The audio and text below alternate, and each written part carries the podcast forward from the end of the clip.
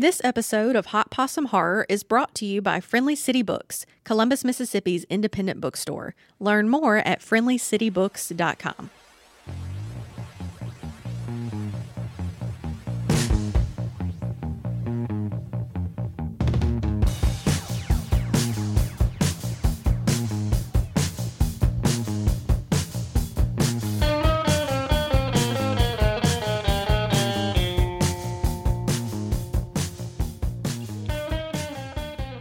Hey, y'all, welcome to another episode of Hot Possum Horror.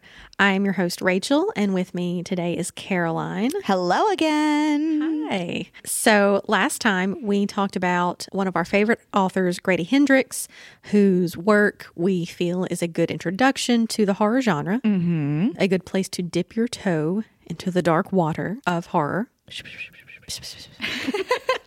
um, and today we're going to go a little bit deeper. Yes. Hold your breath. Um, we're going to be talking about Cassandra Khaw, an author who is on the rise and whose work is, I think, absolutely fantastic. Yes. They write, or so far have written, two horror novellas that are very creepy. So if you're coming from Grady Hendrix, just know this is a this is a step up or or step down into the underworld, if you will. um, in my opinion, these won't keep you up at night. However, we are getting into more subjective territory. So Yeah. just Well, be aware. I can say, as a not regular horror reader, I do read some questionably messed up things, but not usually horror. I can say that I read these and really enjoyed them and was not kept up at night. Yes. They are dark, but they are not um, nightmare fuel. Yeah, they're they're dark and very beautiful. So like you're going to appreciate the artistry Right. that goes into Cass's writing. Just absolutely gorgeous. So uh, Cass's newest novella, The Salt Grows Heavy, just came out. Yes. and it is oh it is so good it is delicious in more ways than one Ooh. um, if you like dark fairy tales and i mean dark fairy tales this is the story for you um, it's a very interesting twist on the idea of the little mermaid. I'm not going to say it is a mm-hmm. retelling because it's not. It is Yeah, to me, it is The Little Mermaid and Frankenstein mixed with Lord of the Flies is the best way that I think that I can describe it. yes i think that is accurate Do you want to give us a little synopsis? Uh, sure. So the story starts with this unnamed narrator who we quickly figure out is the mermaid. Mm-hmm. We're going to say mermaid. Um, we we realize pretty quickly that her species is not confined to that label. Uh, but basically, she has fled the kingdom where she was married to the prince because her daughters, who are also of um, how would you even put it? They are mer hybrid demons?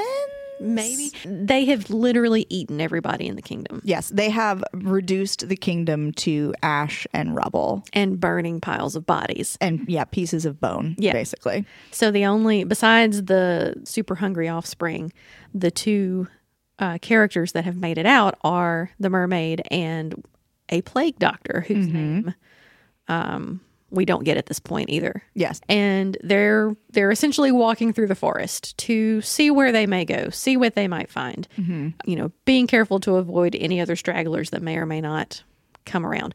They run into a group of children who are hunting another child. They're hunting a piggy, just like Lord of the Flies. Yes. Yes, the inspiration is definitely there. Um, and so they follow the children back to their village where they find this really messed up system of three adults who have these children sort of in thrall in this I don't want to say religious cult, but it's It's it's culty. it's very culty. Um, but then you get into experimentation and like body modification and surgery, Organ harvesting. Magic and like limb and organ regeneration. It is a lot. Yeah. You start to get into this uh, the ideas of, you know, consent. How much do these kids understand? Do they really want what's happening to them? And that's that's what you're getting into with the salt grows heavy. And I think too that with these kind of saints, they call them, these three Yeah, the kids, the children call them the saints. The plague doctor calls them the surgeons. Yes. So these entities, these adults that have basically brainwashed these children into uh, sort of harvesting their organs and experimenting on them, um, they it, it gives this kind of alchemy kind of vibe where they're trying to find immortal life. Like they are mortal beings trying to com- become immortal. And so many of these kind of like alchemy based stories you find that these entities devolve deeper and deeper into darkness as they seek immortal life and that mm-hmm. it just they lose their humanity in the process of becoming immortal. Yes. And and they also with that you get into this really interesting question of, you know, where in the body, if at all, does consciousness live? How Right. many modifications can you undergo and still be you? Mm-hmm. And then if you are a create a completely created sort of Frankenstein's monster type of being, where does your consciousness where is it? Where does it originate? How does it survive if you keep then getting modifications? And then there's no like there's no set answer, obviously. It's Right. just a really interesting exploration of that idea. Mm-hmm. I mean, I can't. People died in this book so many times, and then boom, next page they were there again. Like Yep. our mer person, our main character, they at one point like remove her nervous system in its entirety. Yeah, she essentially is vivisected. Everything is out. Yeah, and her rea- she's still completely conscious. She's like talking smack to the guy who's Yes. doing it, and then is just like, "Oh, hey, come over here!" Like lures him to her mouth and then bites him and attacks him. Mm-hmm. But meanwhile, she has no real body at this point, but yet she is still this fighting force. Well, I, I think at that point it said all her organs were like in jars beside like lining her on the table, but they were still connected so that she wouldn't die. But during the fight, things snap and break. And oh, that was just uh, there's a lot of a lot of body gore in this book and body gore is one thing for me that i kind of stay away from a little bit. But this one i thought was so interesting because there is so much of that conversation of um your physical personhood not necessarily representing your soul.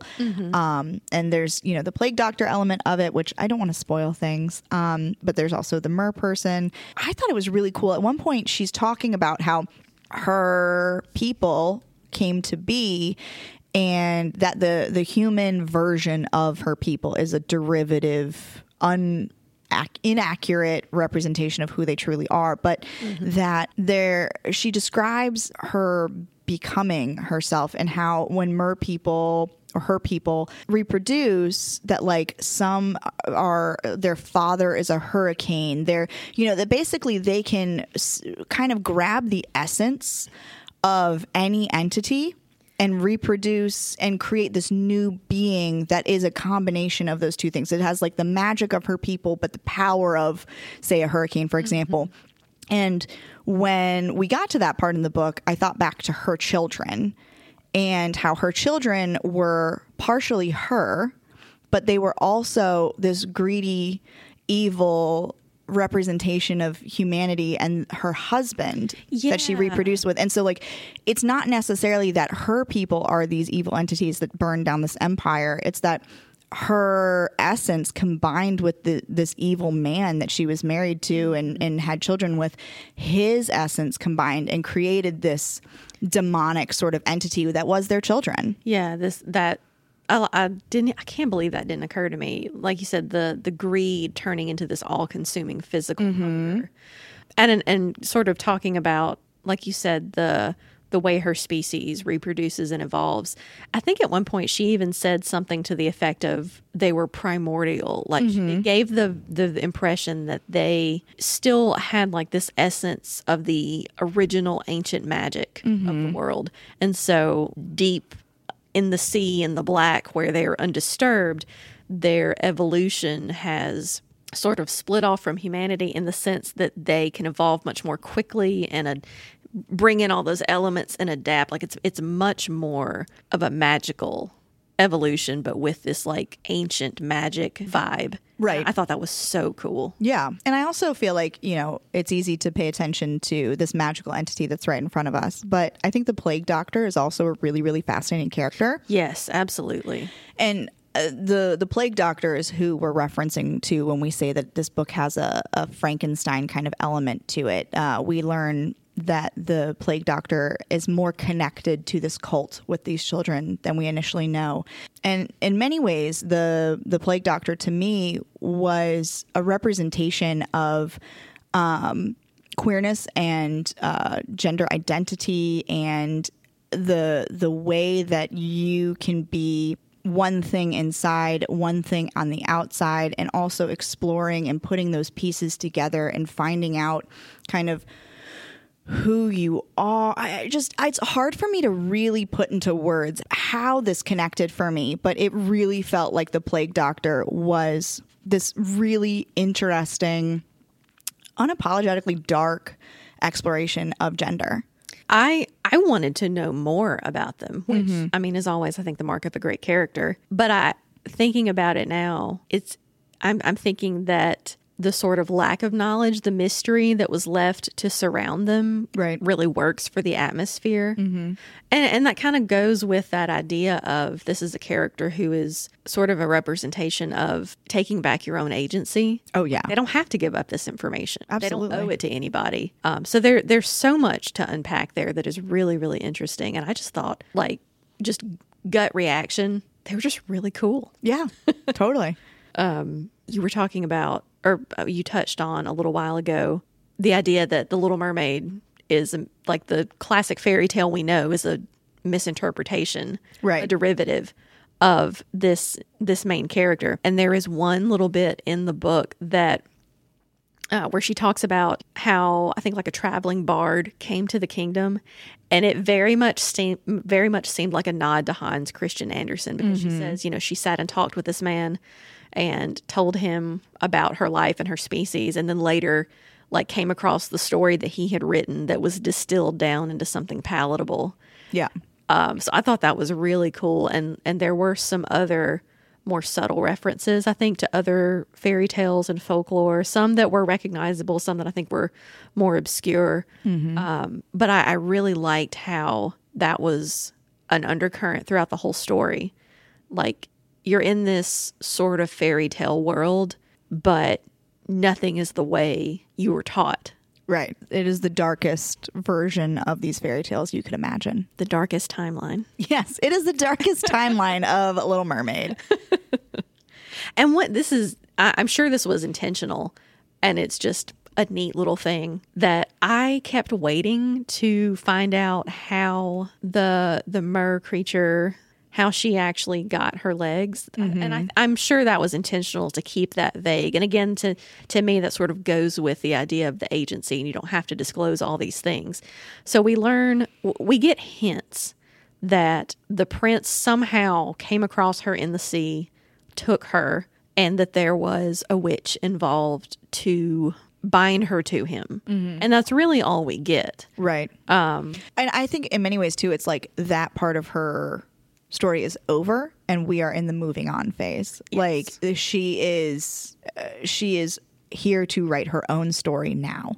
Her story before was not her own, and now she has control. Yes. So we get her version of her story. Yes. Uh, at the end of the novella, though, there is a sort of short story that talks about her time with the prince before the beginning of The Salt Grows Heavy. Oh, that is not in the audiobook. you or I. I haven't found that part of the audiobook. Oh. I mean, it might be there and I just totally missed it. But um, I missed that completely. Oh, maybe that was a print only thing. I don't know. Or it's there. I don't want to I don't want to say that it's not there because it's very likely that it is and I just missed it and I was like, "Oh my gosh, okay, I need a break now" cuz it was uh it was Well, it so dark. Very intense to listen to. You're like, I would imagine once it's done, you'll be like, switch it off. I got to go do something I know. lighter. Yes. Yes. Well, yeah. Okay. So for those of you who get the print version, there is a little bit of ex- there's a little extra tidbit there, um, and we will check to I'll check on it. whether or in the audiobook. We are not trying to say the audiobook folks left anything out. no, absolutely not. It's it is very. I was literally on a road trip when I listened to it, and we were like careening towards Atlanta traffic, and I was like, it was just getting darker and darker by the minute, and I was like, all right. And, and when it finally, and, and that's not to say that I wasn't enjoying it, but just I'm just the general stress that I was under in that moment in time that I was like, all right, we are done.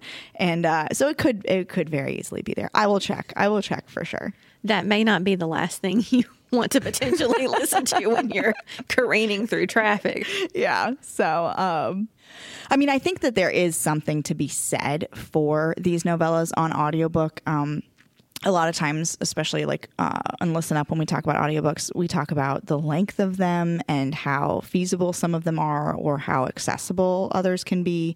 Um, and the great thing about a horror novella on audiobook is that because it's only a two and a half hour long experience, it's a good way to try something completely different and not have to like invest like 16 hours of your time into it to be like, do I really like this or not? I'm not sure. Try something shorter. Yeah. And I mean and the same goes for the print versions, you know, it's it's something you could read in an afternoon mm-hmm. and you're going to get a really good taste of what this author is all about and you can decide if you are okay with a specific type of horror, a specific type of content like body horror without getting through an entire book and realizing that that's just not for you. Right. Like um, listening to this, it was a quick way for me to decide that I'm not a big body horror person, and that is okay. Yes. Um, but instead of listening to, you know, a full 12 hour long, well, actually, I have done that. Um, so, yeah, because I listened to Earthlings on audiobook. Oh, man. Um, which, shout out to Earthlings. If you are looking for a book that has a similar vibe to Cass Khaw, um, Earthlings is by Sakaya Murata, and it is you you'll find it in the bookstore. It's got a black cover with this little plushy hedgehog on it. It is the most adorable thing you've ever seen. You pick up this book and you think this book couldn't possibly hurt me, and then you read it and it's without a doubt one of the most horrific things I have ever experienced Yeah. in my life. There is just such profoundly violent scenes in this. There's cannibalism in this. It is, I mean, I really like Japanese literature.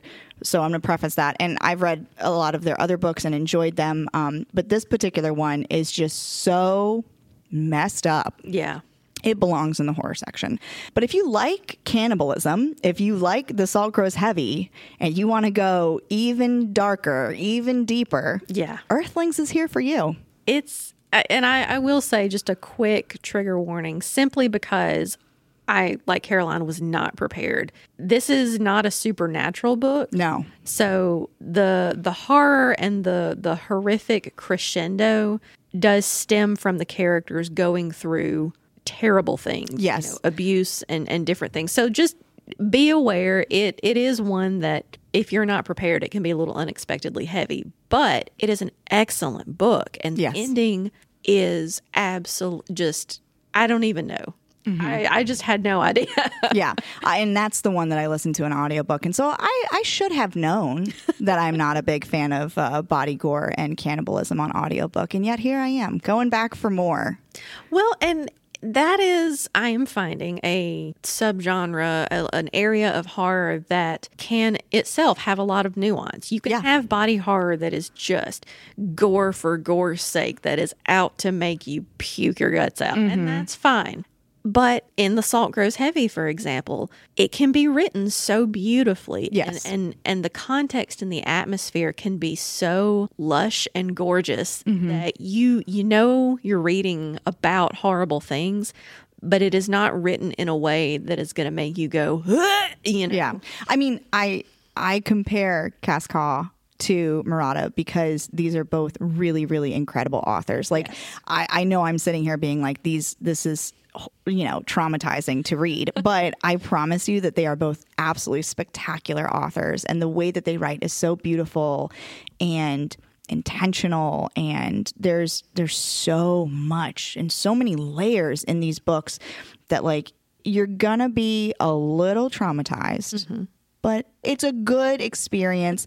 If you have the stomach for it, you should absolutely do it. Yes. So, like, what everything we're talking about here today, I think, is a fantastic example of all the different dichotomies of horror. Like, yes, you're going to have content that if you just randomly told someone about, oh, I read this book about cannibalism, they're going to be like, what? Mm-hmm.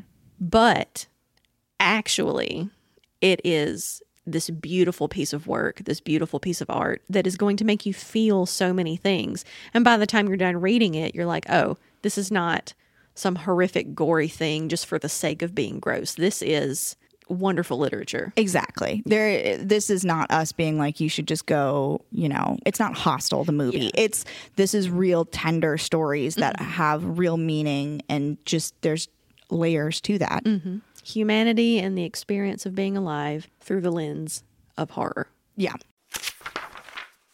We have so many fun things happening at Friendly City Books. Make sure you never miss an event or sale by signing up for our email newsletter at friendlycitybooks.com. Well, now that we're past the body horror of it all, I think we should talk about Cass Khaw's other novella, Nothing But Blackened Teeth. Yes. Okay.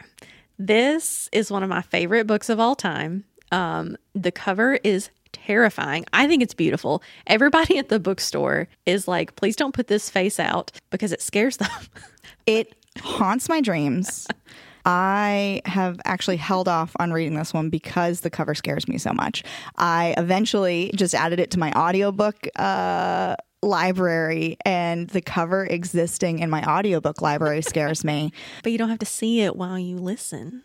No, you. It's the whole screen of my phone, and I'm staring at this eyeless face that has nothing but a bloody mouth as I'm listening to it. Yeah. Um, it's terrifying. It is. I mean, now don't get me wrong. the The actual artwork is absolutely phenomenal. But yes, this is this is a creature that if you woke up and saw it at the foot of your bed, you would instantly die of fright. Yes. Um, and that's the point because in the book, it's very very creepy. Um, so nothing but blackened teeth. The basic idea is that this group of friends in their twenties, yeah. mid 20s um, get together at this abandoned Heian era Japanese mansion for a combined like bachelor bachelorette congratulations two of you are getting married party. Um, because they all used to go ghost hunting and like looking through abandoned places together like that was something they liked to do. Um, and so this is what one of them cooked up because apparently he was wealthy enough to rent out this entire thing, this whole house. And they, you know, they get there, we start to get all the little nuances of their group dynamic, who's actually friends, who who are frenemies, who just the ones who straight up don't like each other, to do stuff together and all these things. It's it's very it's a very messy friend group as many friend groups are. Oh, yeah. Especially at that age. Oh yeah. I mean, getting six people together who have grown up together and have decades of history and they're now full grown adults, there's going to be mess. Oh yeah, for sure. Um, and their personal drama is exacerbated and maybe taken ad- or taken advantage of by the house itself because obviously we are this is a haunted house story. Woohoo. Um, so the the idea of the house is that long, long ago, when it was built and occupied in the Heian era, and I have looked that up, and I hope I'm pronouncing it correctly. I'm just disclaimer there. You're doing great, sweetie. uh, when in the house's heyday, um, the daughter of the the family who lived there was getting married, and on her wedding day, her husband for some reason just did not show up. She was heartbroken. She waited and waited for him, and I believe requested that she, when he did not come back, that she be buried, entombed in the foundations of the house. And for years and years afterwards, it became a tradition for a bride to be buried. I don't know if it was always buried alive, but buried in the house. So this house is just overrun with the spirits of these women mm-hmm. have become part of it. And I think we're assuming most of the time against their will. Yes. Except for maybe that first lady. And so this group of friends is walking into this just having no idea of what all lives there. And we get, you know, this creepy, creepy atmosphere of mold and rot and mildew. Mm-hmm. There's a lot of talk of moisture. I know. For me, I think I loved Nothing But Blackened Teeth even more than The Salt Grows Heavy because I think that a this is a world that maybe I have more references for of like things that I've read in the past that I can compare to. Um, but also, I think that their writing shines so brightly in this novella specifically. They they use these descriptors um, to just amplify the ick and the tension in a way that like it, they're actively weaponizing adjectives and metaphors to make you the reader feel uncomfortable and to to have that visceral reaction out of you and also, there are so many fantastic quotes in this book. And I'm not a person who like grabs quotes from books or underlines or mm-hmm. annotates or anything like that.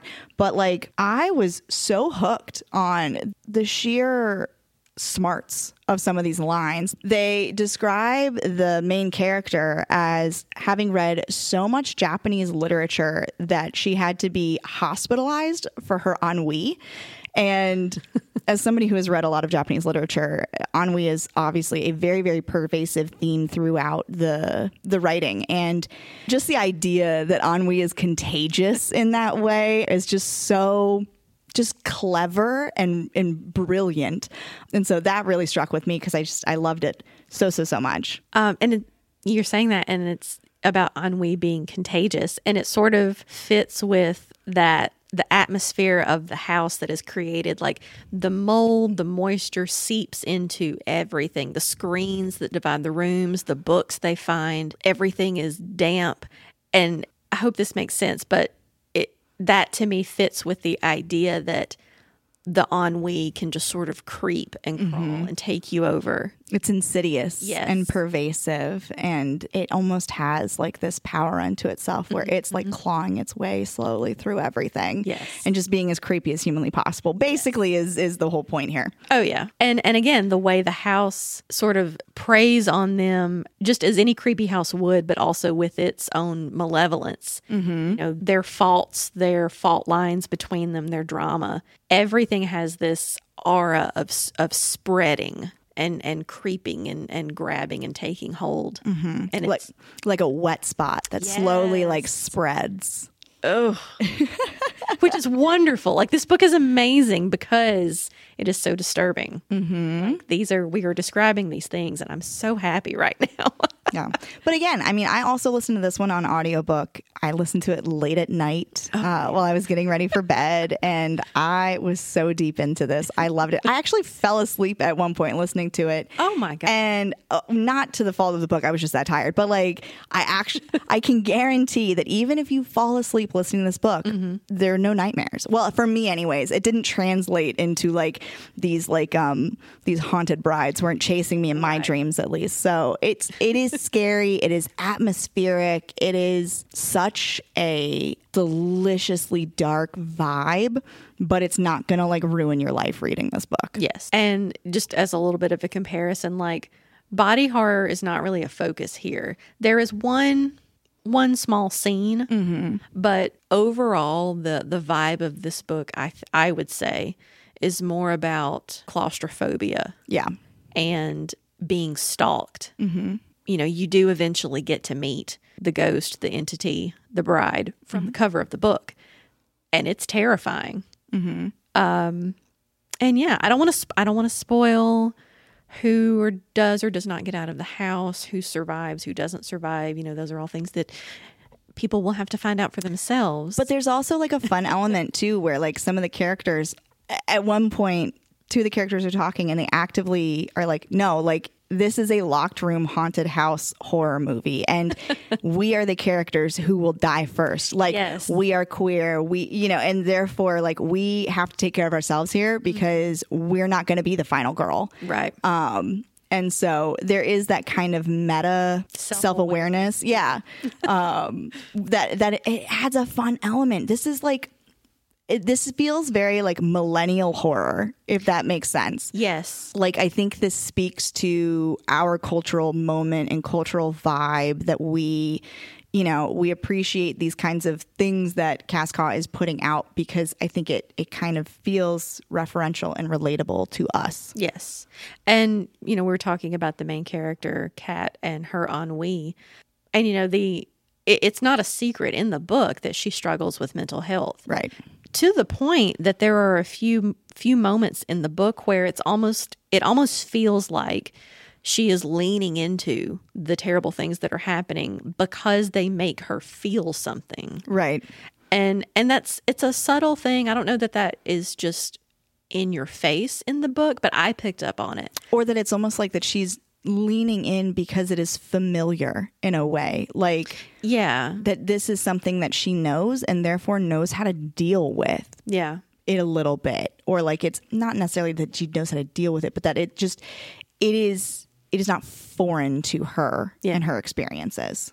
And you might also interpret it somewhat as the disconnectedness you can feel from the world when you are in a deep depression mm-hmm. and how that can allow you to walk through really messed up situations and not be crushed by the immediate emotions of them. So there there's a lot of very interesting things to explore mm-hmm. here with the idea of mental health too and I, I I appreciate that. Yeah, absolutely.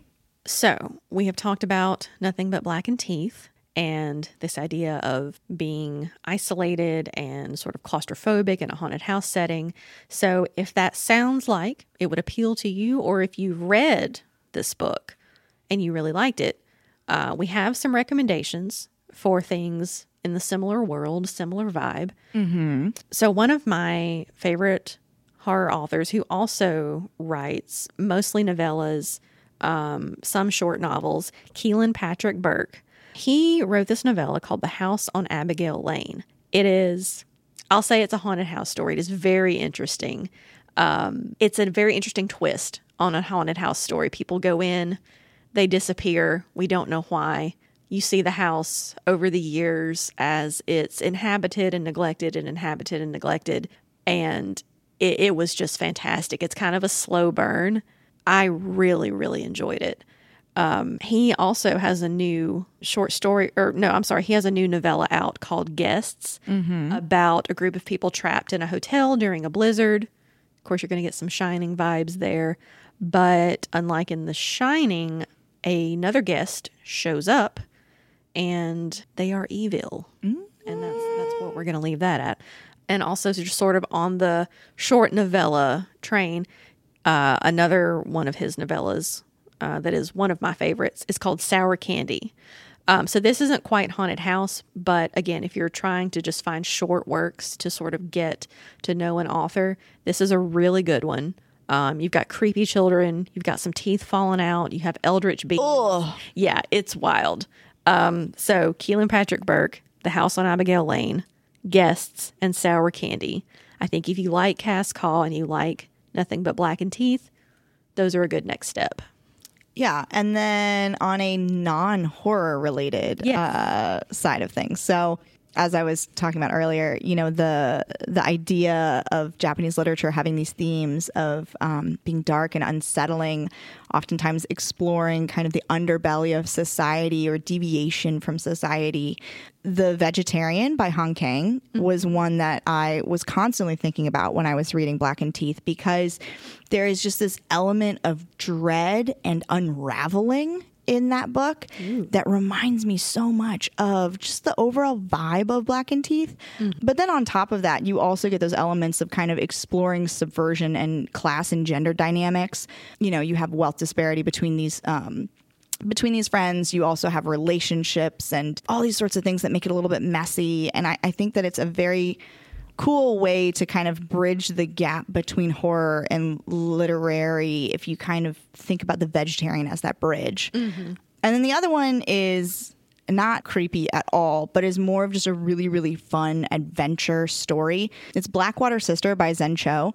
So, Je- Zen Cho is a queer Malaysian author who writes tons of really great books, including novellas, predominantly fantasy. Mm-hmm. Um, and Black Water Sister was one where I felt like the main character in Blackened Teeth could just be dropped right into hmm. Black Water Sister and they would have just gotten along stupendously. it is this mythological kind of darker fantasy, but it's very real world. Like the main character's grandmother is haunting her.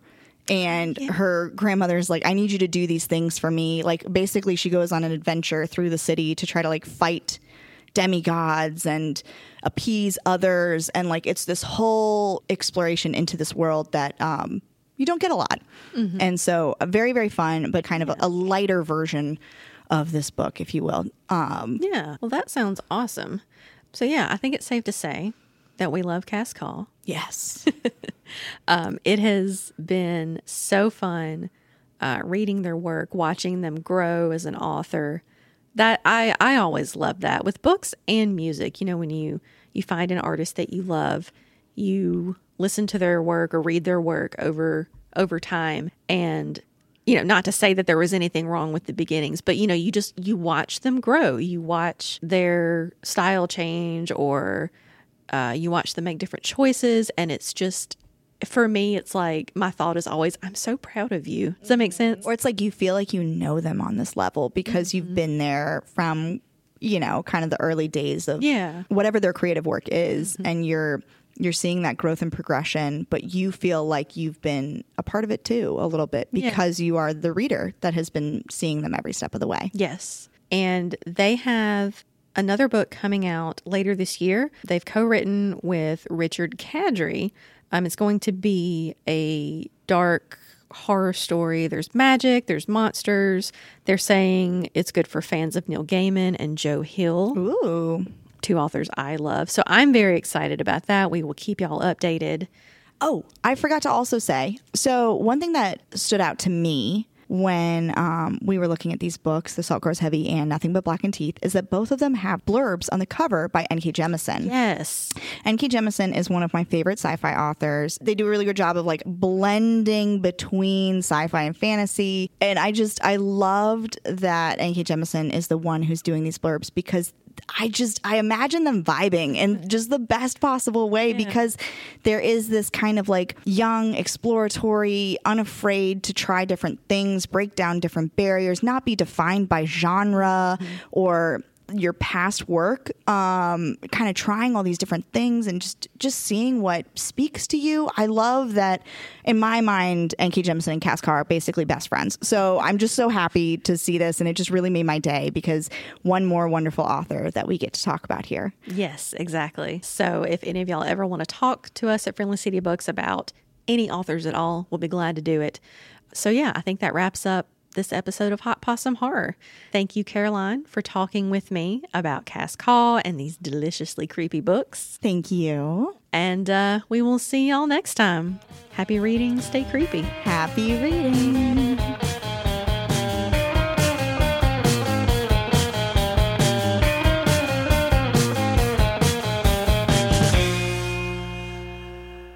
This episode of Hot Possum Horror was produced and hosted by Rachel Derise and co hosted by Caroline Barbee. Music is by Hartle Road. Hot Possum Horror is part of the Friendly City Books podcasting network. Hey there, it's Caroline. Thanks for listening. Support Friendly City Books and other independent bookstores like us by shopping online at bookshop.org and libro.fm. Find us on social media at Friendly City Books. And don't forget to like and subscribe so you never miss an episode. Happy reading!